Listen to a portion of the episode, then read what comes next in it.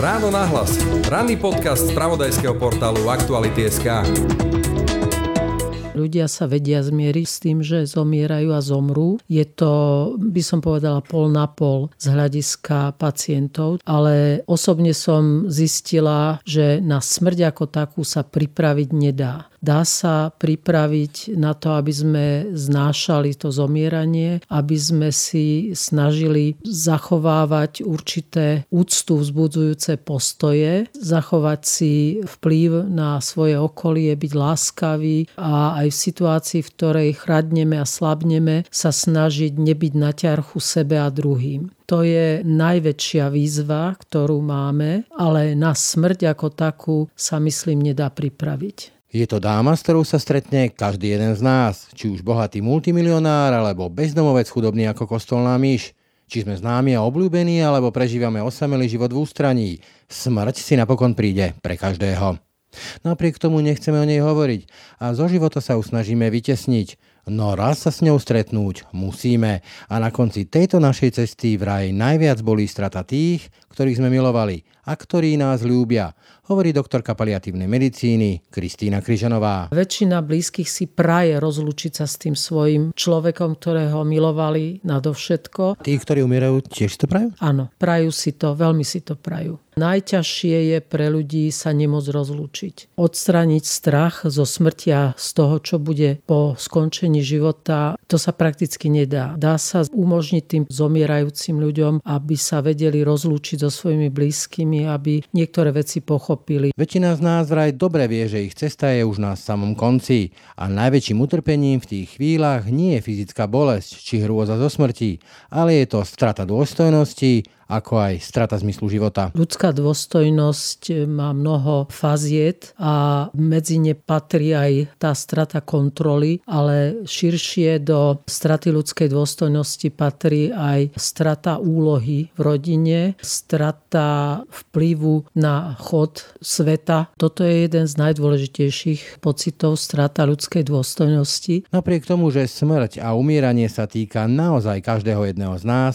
téma dôstojného odchodu dôchodu je u nás na Slovensku úplne na samom chvoste záujmu štátu ako i celého zdravotníckého systému. Samozrejme, že je na chvoste záujmu. Áno, utrpenie na konci života je každému ukradnuté, pretože vždy to bolo tak, že bohatí si zabezpečili starostlivosť a chudobní, ktorých je o mnoho viac, ju nezabezpečili. A už sa sťažovať nebudú? Nebudú sa sťažovať, lebo umreli. A tí, ktorí zostávajú, tým sa nechce sťažovať. Čiže to je veľký problém. Eutanázia, teda voľba dobrovoľného a najmä dôstojného odchodu je preto podľa doktorky Kryžanovej absolútne legitímnou témou na diskusiu. Tam, kde je povolená eutanázia, tak o eutanáziu žiadajú hlavne nevyliečiteľne chorí ale aj veľmi starí ľudia, ktorí zostali úplne sami, sú nemobilní a starajú sa o nich. To je taká strata ľudskej dôstojnosti a taká strata zmyslu života, že chcú eutanáziu. Ale mnoho starých ľudí je takých, že si neuvedomujú, čo sa deje. Že si neuvedomujú, čo strácajú a čo by získali, keby boli láskavejší k ľuďom. Pretože láskaví starí ľudia majú veľa susedov, pomocníkov, každý rád za nimi príde a ponúka ponúkne im pomoc. Kde sme my, tam nie je smrť. A kde je smrť, tam nie sme my. Smrti sa preto báť netreba, hovorí jeden z gréckých klasikov. Napriek tomu pravdou je, že smrti sa bojíme a zda ešte viac sa bojíme umierania. V tých posledných chvíľach nás bolí strata tých, ktorých sme milovali a trpíme aj stratou dôstojnosti, ako i zmyslu všetkého toho, čo pre nás bolo dôležité a podstatné pre celý náš doterajší život. U nás na Slovensku pritom väčšine ľudí nie je dožičená šanca na dôstojný odchod v kruhu svojich najbližších. Dôstojné umieranie tu totiž nie je vlastne žiadnou témou a okrem umierajúcich a ich blízkych, to ako umrieme prakticky nikoho z kompetentných nezaujíma. Aké sú teda tie naše posledné chvíle? Čo sa najviac bojíme? A ako sa zmieriť s tým, keď odchádza niekto, koho milujeme? Majú byť deti konfrontované so smrťou a je to správne, aby tam boli. Nemusia byť pri všetkých úkonoch, ktoré sa dejú, ale to, že starý otec odchádza, starý otec, ktorého mali veľmi radi, to je pre deti veľmi poučné a pozitívne. V ráno nahlas to prezradí žena, ktorá bola pri mnohých takýchto odchodoch a celý jej profesionálny život je bytostne spojený práve so smrťou. Doktorka Kristýna Kryžanová. Je útorok 9. júna. Pekný deň vám želá Braň Robšinský. Ráno nahlas. Ranný podcast z pravodajského portálu Aktuality.sk Pri mikrofone vítam Kristínu Kryžanovú, doktorku, bývalú primárku oddelenia paliatívnej medicíny Národného onkologického ústavu. Dnes pôsobíte v mobilnom hospici Svetej Kataríny. To je prakticky vlastne celý váš profesionálny život sa točí tak povedať okolo smrti.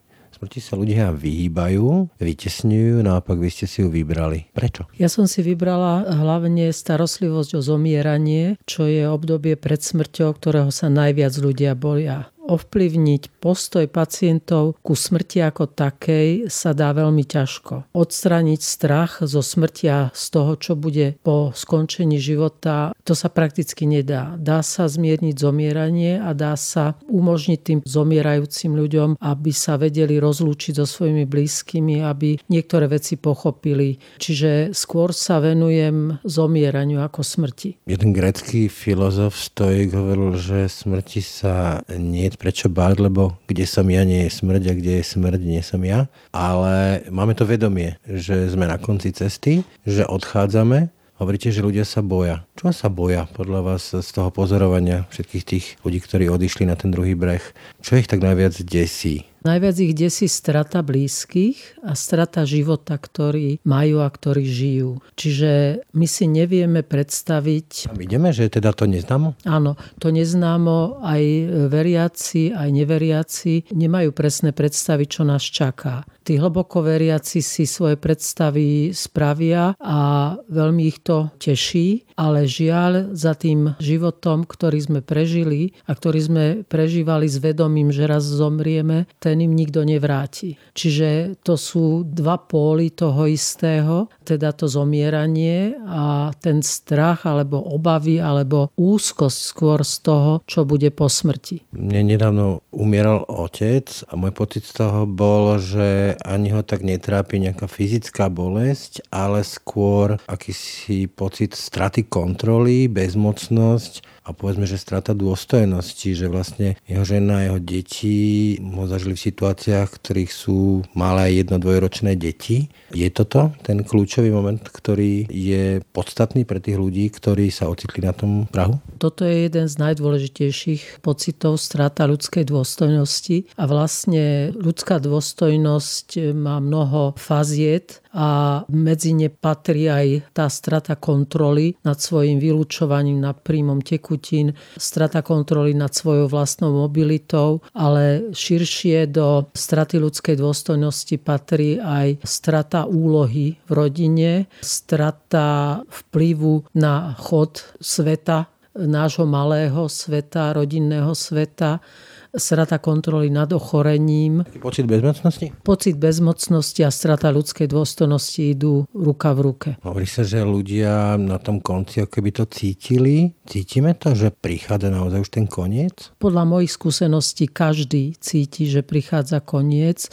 Mnohí ľudia to vytesňujú a niektorí ľudia sa nemajú ako na to pripraviť, pretože tak trvá krátko to ochorenie, že to zomieranie je veľmi rýchle a nemajú kedy spracovať tú situáciu vôbec. Čiže keď trvá choroba dlhšie, mesiace, roky, tak sa dá na to pripraviť. Dokonca, keď to trvá veľmi dlho, tak tá príprava je na začiatku a potom na konci je znovu príprava na to zomieranie, pretože človek už aj zabudne, že sa raz pripravoval, že môže prísť aj koniec. Hovoríte príprava, ako sa dá pripraviť na to, že už nebudem? Viem, že lekári častokrát riešia ten problém práve v takýchto odboroch, že už nemá zmysel ďalej bojovať, už to je len viac trápenia než užitku. Dokáže človek v vodokách tak povedať spustiť ten svoj život a povedať si, že je lepšie sa s tým nejako zmieriť? Áno, je to možné. Ľudia sa vedia zmieriť s tým, že zomierajú a zomrú. Je to, by som povedala, pol na pol z hľadiska pacientov, čiže 50% sa s tým vie vyrovnať, ale osobne som zistila, že na smrť ako takú sa pripraviť nedá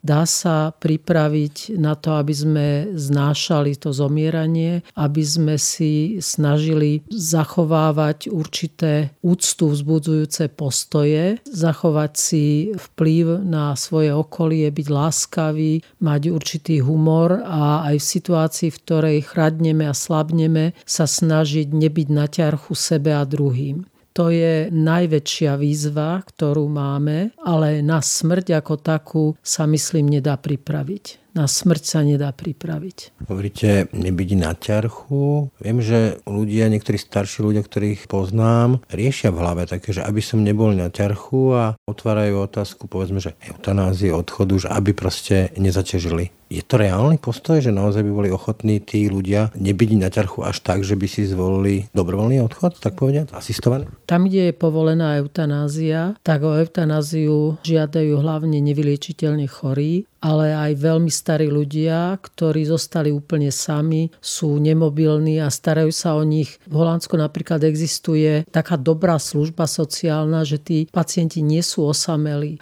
ale to, že z ich života vymizli priatelia, blízky, príbuzní, to je taká strata ľudskej dôstojnosti a taká strata zmyslu života, že chcú eutanáziu. Čiže viem si predstaviť, že existujú starí ľudia, hlavne u nás, kde my nemáme sociálne zázemie, kde by sa mohli utiekať. Nie sú sociálne ustanovizne, kde nestratíte napríklad ľudskú dôstojnosť, kde z vás neurobia číslo, ktoré zavrú do dvojpostelovej izby, kde si nemôžete vybrať ani spolu bývajúceho. Čiže tá strata dôstojnosti vzniká už v tejto situácii, ktorej vám niekto chce pomôcť keď nemáte tú pomoc a máte byt, v ktorom žijete sám, pretože ani do domova dôchodcov, ktorý by bol dôstojný, sa nedá dostať u nás, tak máte obavy z toho, čo sa stane, keď si zlomíte nohu alebo dostanete porážku.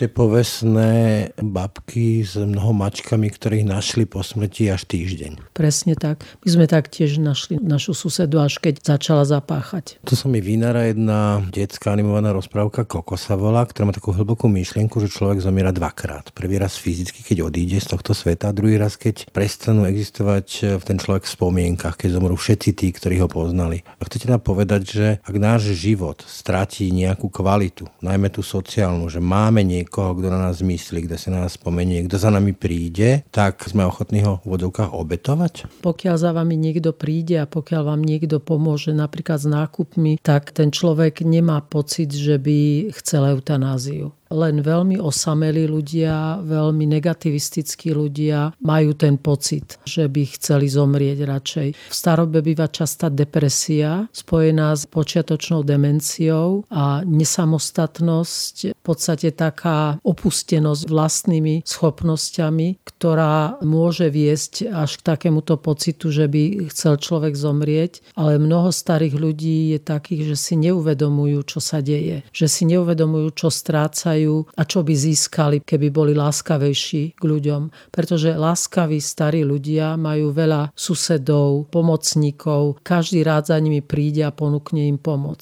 Stačí vlastne tá jedna ruka, nemusí byť ruka príbuzného, dlhoročného priateľa, ale niekoho. Musí to tak byť, pretože keď nám odchádzajú naši starí priatelia, tak určitým spôsobom sa stane komunitou, tá najbližšia komunita na spodnom a vrchnom poschodí. Najhoršie to majú ľudia, ktorí žijú v domoch, ktoré sú povedzme veľké a osamelé a susedia žijú o záhradu ďalej, čiže sa nemusia ani dozvedieť to, že sa niečo deje, ale v tejto našej komunite, napríklad nášho malého činžiaku, si pomáhame ako vieme najviac. Čiže aj podaná ruka suseda je to, čo zachraňuje ľudskú dôstojnosť. A tam asi platí, že čo nedáš, nedostaneš, respektíve dostaneš, čo dáš, myslím tak ľudský. Hovoríte, že láskavosť, častokrát ale tí ľudia bývajú na tom konci zaťatí ešte by si chceli niečo dokazovať, že ešte majú pod kontrolou aspoň to, že vedia v údokách prekliať, alebo vydediť, alebo niečo podobné. Tento spôsob reakcie je už vlastne regresívny to nie sú oni takí, akí boli predtým, ale stávajú sa vzťahovačnými, zlostnými.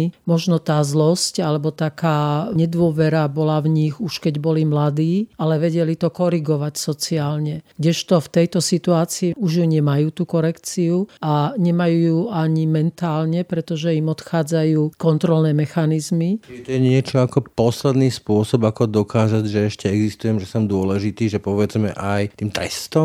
Áno, aj tým trestom. Len ja si myslím osobne, že sú to naozaj regresívne postoje, že ten človek akoby sa bránil tomu, čo sa ide diať a snaží sa zviditeľniť. Že akoby z detinšťal? No presne. Ako keby z detinšťal, čiže sa stáva nesvojprávnym z určitého hľadiska. A tá nesvojprávnosť je vlastne v tom, že si neuvedomuje dôsledky svojho konania keď ste hovorili povedzme aj o tej kvalite toho života, tak sa potom vynára tá otázka eutanázie, čo na jednej strane môže mať to líce, že človek umrie dôstojne, ako sám chce a ten rúb je, že môže byť zmanipulovaný do povedzme toho, aby nebol na obtiaž a preto sa takto rozhodol. Podľa vás je to legitímna téma uvažovať o eutanázii ako legálnej voľbe? Je to legitímna téma a treba o nej stále uvažovať, pretože v krajinách, kde eutanázia je povolená, Hlavne ja myslím stále na Holandsko, kde je to najstaršia povolená eutanázia, kde nestúpa počet ľudí, ktorí chcú eutanáziu a nezhoršuje sa tá situácia a majú aj paliatívnu medicínu, majú hospice. Problém eutanázie je v tom,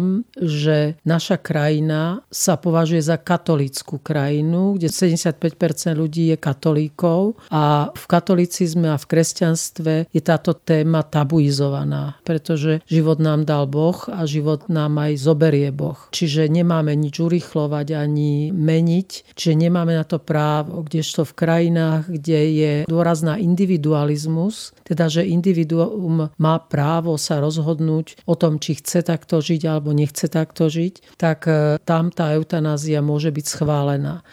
Problémom, čo ste hovorili z manipulovania, je to, že príliš skoro zomriete, príliš vás ovplyvní vaše okolie v tom, že je nepriateľské, nespolupracujúce a vy máte pocit, že to je už je jediná možnosť, ako zomrieť. Preto sa eutanázia ohraničuje na životohrozujúce ochorenie, kde doba dožitia je 6 mesiacov. Nech je to akékoľvek životohrozujúce ochorenie, napríklad aj demencia. Ťažká demencia robí z ľudí nesvojprávne bytosti, ktoré majú hodnotu len pre tých, ktorí ich milujú. Ale pokiaľ tí, čo ich milujú, si vypočuli pred desiatimi rokmi to, že nechcel by som zomierať dementný, tak by mali rozumieť tomu, že svojmu najbližšiemu človeku by nemali aspoň predlžovať to utrpenie. Napríklad, keď dôjde ku vzniku zápalu plúc, tak ho nedávať do nemocnice, ale nechať ho pokojne zomrieť.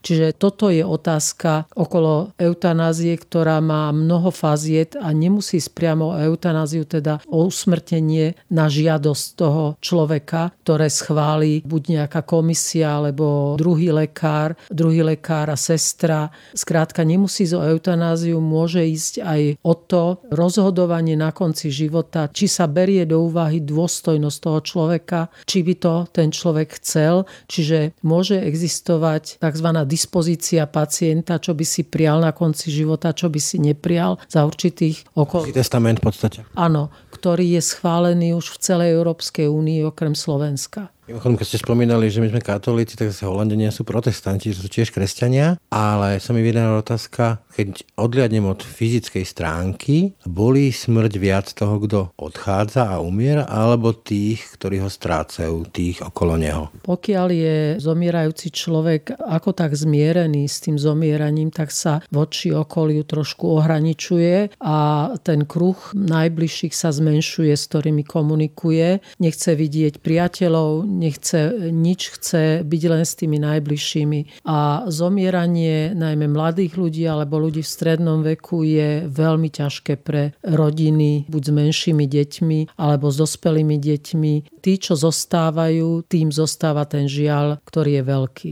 Keď umieral otec, tak som chcel, aby tam boli moje deti, teda jeho vnúci. A bolo to pre nich ťažké, ale myslím si, že som sa rozhodol správne. Rozhodol som sa správne, majú byť deti konfrontované so smrťou, lebo dnes ju vytláčame. Majú byť deti konfrontované so smrťou a je to správne, aby tam boli. Nemusia byť pri všetkých úkonoch, ktoré sa dejú, ale to, že starý otec odchádza, starý otec, ktorého mali veľmi radi, to, že zomrie a zomiera, to je pre deti veľmi poučné a pozitívne.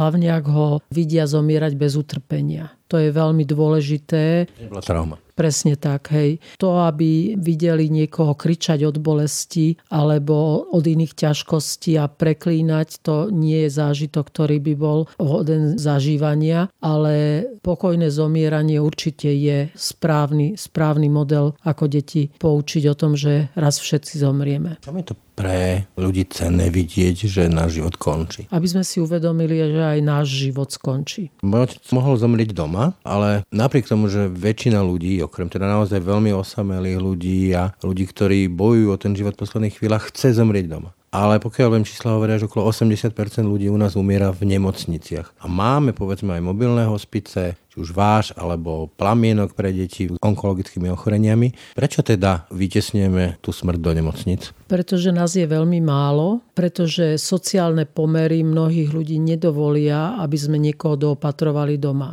pretože tam musí byť sociálna starostlivosť, teda že musia byť fyzicky zdatní ľudia, ktorí pomôžu pri opatere toho človeka, pretože my poskytujeme len zdravotníckú starostlivosť. Teda poskytujeme všetko poučenie, všetko naučíme všetkých, ktorí sa starajú o chorého, čo majú robiť, ako to majú robiť, ale my tam nemôžeme byť 24 hodín. Vy sa staráte vlastne o to, aby ten človek necítil fyzické bolesti primárne a o nejaké ďalšie veci ako výživa a podobne, ale všetko to ostatné je vec vecou rodiny blízkych. Presne. My sa staráme o to, aj aby človek pochopil, čo sa deje na úrovni, na ktorej to chce chápať. Čiže vždy sa pýtame na to, čo vie o svojom ochorení, ako sa na to pozerá a väčšina ľudí vie, že zomiera. Preto to ja viem, že vedia, že zomierajú a viem, čo si asi prajú, pretože to povedia. Napriek tomu, že sa tu pestovala dlhé roky tzv. milosrdná lož, a to je od lekárov, a kde sa v úzokách ťahali za nos tí pacienti, čiže lepšie im povedať pravdu, povedzme ale slovníkom, ktorý unesú? Áno, s tým sa stretávam stále, že slovníkom, ktorý, lebo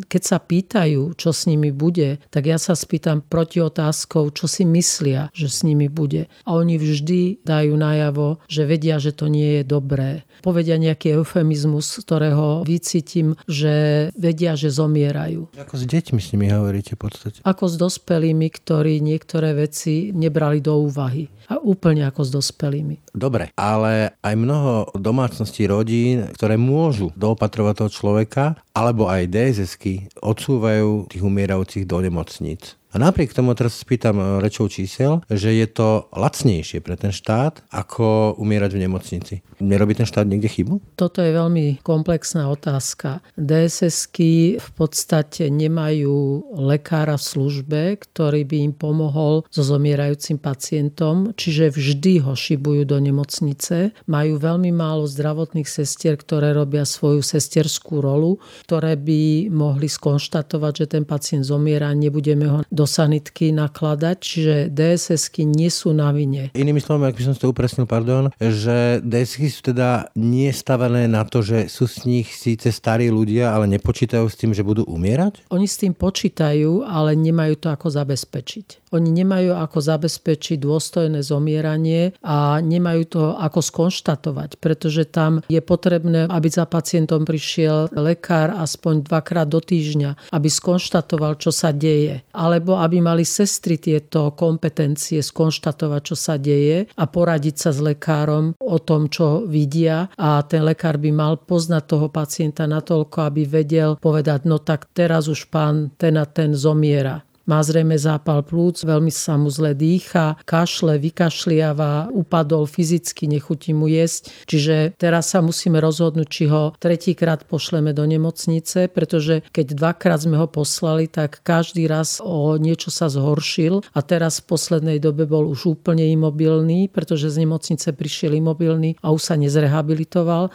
Tak či ho tam tretíkrát pošleme a necháme ho resuscitovať niekoľko týždňov a v nemocnici aj tak zomrie, alebo ho necháme v pokoji zomrieť u nás. To v pokoji nechať zomrieť v DSS by znamenalo veľkú medicínsku a zdravotníckú podporu, ktorú DSS nemajú. Je to nastavené dobre, povedzme aj vzhľadom na tú dôstojnosť umierania? Že by mohli tí ľudia umierať so svojimi blízkymi, povedzme aj blízkymi, s ktorými žili posledné roky v tých domovoch dôchodcov? V tejto situácii sa to nedá riešiť vôbec. V tejto situácii nie sú financie ani na to, aby sa zaplatili lekári a sestry, aby ich bolo dosť v nemocniciach a na ambulanciách. Nám chýba niekoľko stoviek praktických lekárov a praktickí lekári, ktorých máme, všeobecní praktickí lekári, tak majú priemerný vek skoro 60 rokov. Čiže u nás nie lekárov a sestier. Buď odišli do zahraničia, alebo sú starí. Teda ja to tak vidím, že existujú veľmi mladí a veľmi starí lekári a stredná generácia je v zahraničí. Kvôli tomu, že nie sú peniaze na ohodnotenie zdravotníckého pracovníka, že stále ste jednou nohou v base, keď rozhodujete o zdravotnom stave pacienta, nemáte kompetencie, aby ste niečo urobili skôr a lepšie, ako sa to robí tým, že jeden odošle druhému, druhý tretiemu, tretí štvrtému a štvrtý prvé.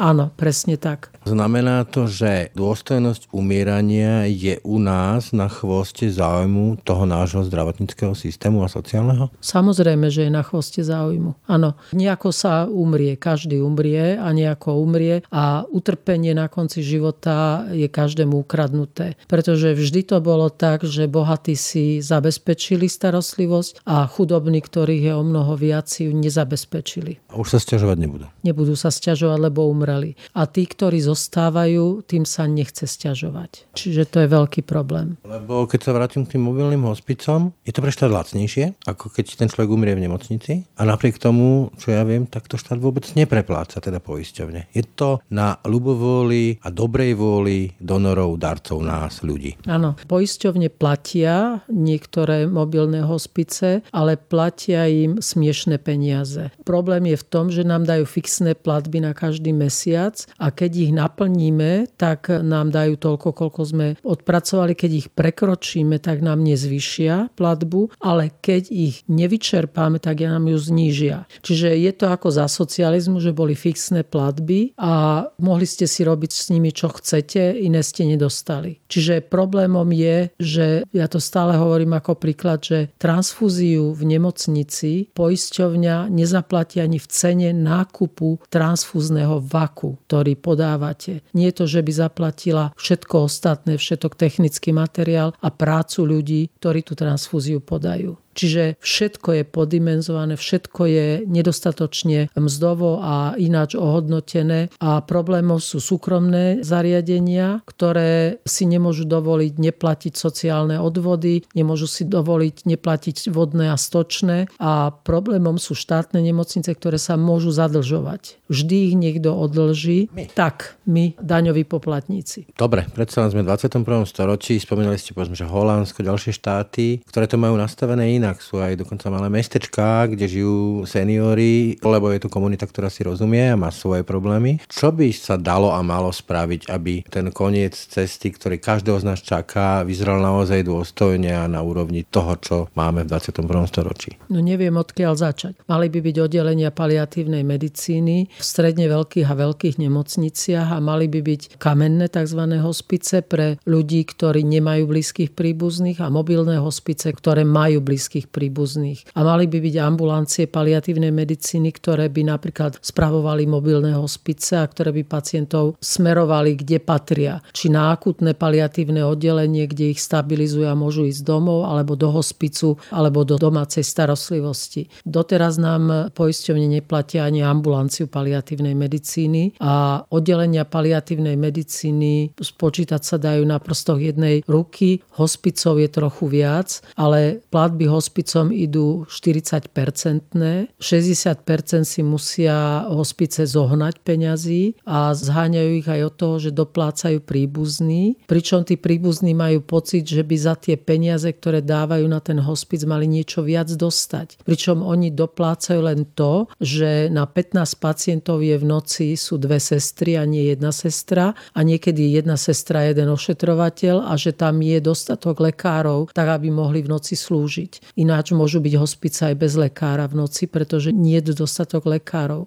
Čiže problémom sú platby, problémom je neexistencia hospicov a paliatívnych oddelení. Ešte minister Uhliarik povedal, že oddelenia paliatívnej medicíny sa majú robiť len pri charitách a nemajú byť ani v štátnych nemocniciach, ani v súkromných nemocniciach. V žiadnych nemocniciach nemajú byť len pri charitách. Proste zakážeme umieranie. Inými slovami dá sa povedať, že stačilo by prenesene povedané, aby štát začal brať paliatívnu časť medicíny, teda vlastne poslednú časť cesty, ktorá každého z nás čaká naozaj vážne. Áno, presne tak to je. Aby vyťazná medicína nebola jediné, čo poskytujeme pacientom. Lebo pri vyťaznej medicíne môžete sa dostať do situácie, kedy zomierate na ten boj o váš život a vy sa vyzdraviete, ale zostanete tak handicapovaní, že zomierate v podstate bezmocnosti. Čiže aby sa paliatológ stretol s intenzivistom, stretol sa s onkológom, stretol sa s ľuďmi, aby pochopili lekári, že niektorý boj o život pacienta nie je bojom o jeho ľudskú dôstojnosť a o jeho kvalitný život po vyliečení, ale je to márny boj, ktorý sa robí z alibizmu aby nás niekto neobvinil z pasívnej eutanázie, pretože keď odnímete kuratívny, teda liečebný postup pacientovi, o ktorom si myslíte, že mu ten liečebný postup nepomôže, tak e, vás obvinia z pasívnej eutanázie. Čiže sa lieči aj pacient, ktorý nemá žiadne obranné mechanizmy na to, aby tú liečbu aktívne zvládol a prijal a vyzdravel sa. Záverom hovorí sa, že keď človek umiera, tak sa odhalí, kto je a aký je. Je to tak a čo vám to od človeku odhalilo? To, že ste videli odchádzať toľkých ľudí. Nie vždy sa to odhalí v dobe smrti. Skôr sa to odhalí v tom priebehu zomierania choroby, ktorú majú tí ľudia. Čiže niekedy sme není svetkami toho, ako sa ten človek vyrovnáva s tou situáciou, pretože v mobilnom hospici prídeme k nemu až úplne na konci, povedzme niekoľko týždňov pred smrťou. Na oddelení paliatívnej medicíny sme mali aj včasnejších pacientov, čiže tam sme to vedeli viac odhaliť, zistiť, ktorí za úpornú liečbu a ktorí si myslia, že toto už nezvládnu, ktorí sa na to pozerajú v podstate aj seba kriticky alebo kriticky. Čiže to, čo ja zistím o tom pacientovi na konci života, nemôže už ovplyvniť to, ako sa o neho postarám. Musím mu zabezpečiť zomieranie bez utrpenia fyzického a pokiaľ možno aj psychického. Čiže keď je zmetený, keď ohrozuje seba a blízkych a je to nedôstojné pre neho, tak mu dám lieky, ktoré tú zmetenosť stlmia a ten človek môže mať jasné chvíľky, kedy sa porozpráva so svojimi blízkymi, potom si zase niečo mrmle. Čiže na všetko je pohľad aj z toho ľudského hľadiska, aj z toho medicínskeho hľadiska. Ale to posudzovanie, akí ľudia sú, to si väčšinou odpustím. Predsa len smrť je vašim takové celoživotným profesionálnym partnerom, protivníkom? Viem, ako ju beriete? Ako vlastne vyberiete a bojíte sa ešte? Ja sa bojím zomierania Smrti sa nebojím, ale stále hovorím, že na smrť sa nedá pripraviť. Lebo vždy vás to prekvapí, čo sa stane s vami ako s človekom a keď sa vám podarí umrieť naraz bez toho, že by ste sa rozlúčili, tak pre tých blízkych je to tragická smrť. Väčšina blízkych si praje rozlúčiť sa s tým svojim človekom, ktorého milovali nadovšetko. A tí, ktorí umierajú, tiež to prajú? Áno, prajú si to, veľmi si to prajú. Najťažšie je pre ľudí sa nemôcť rozlúčiť domov je tam, kde sú vaši blízki. Dokonca ľudia vymenia postel vo svojom byte za postel v byte céry alebo niekde inde za tú cenu, že tam sú schopní sa zísť všetci blízky. Čiže môj byt, moje všetko okolo nemusí byť jediným miestom na zomieranie, pokiaľ tam budú moji blízky. Domov sú ruky, na ktorých smieš plakať, to Valkovské. Presne tak. To je dobrý citát. Toľko Kristina Križenová, ďakujem za rozhovor. Ďakujem aj ja veľmi pekne. Ráno na hlas. Ranný podcast z pravodajského portálu Aktuality.sk. Dobrý deň, som Peter Bardy a som šéf-redaktor spravodajského webu Aktuality.sk. Aktuality.sk robia profesionálnu žurnalistiku vo verejnom záujme a sme na to právom hrdí. Aj dnes, v čase koronavírusu, prinášame dôležité informácie a odkrývame kauzy s riešením tejto problematiky u nás. Robíme to pre vás a robíme to aj vďaka vám a vašej podpore.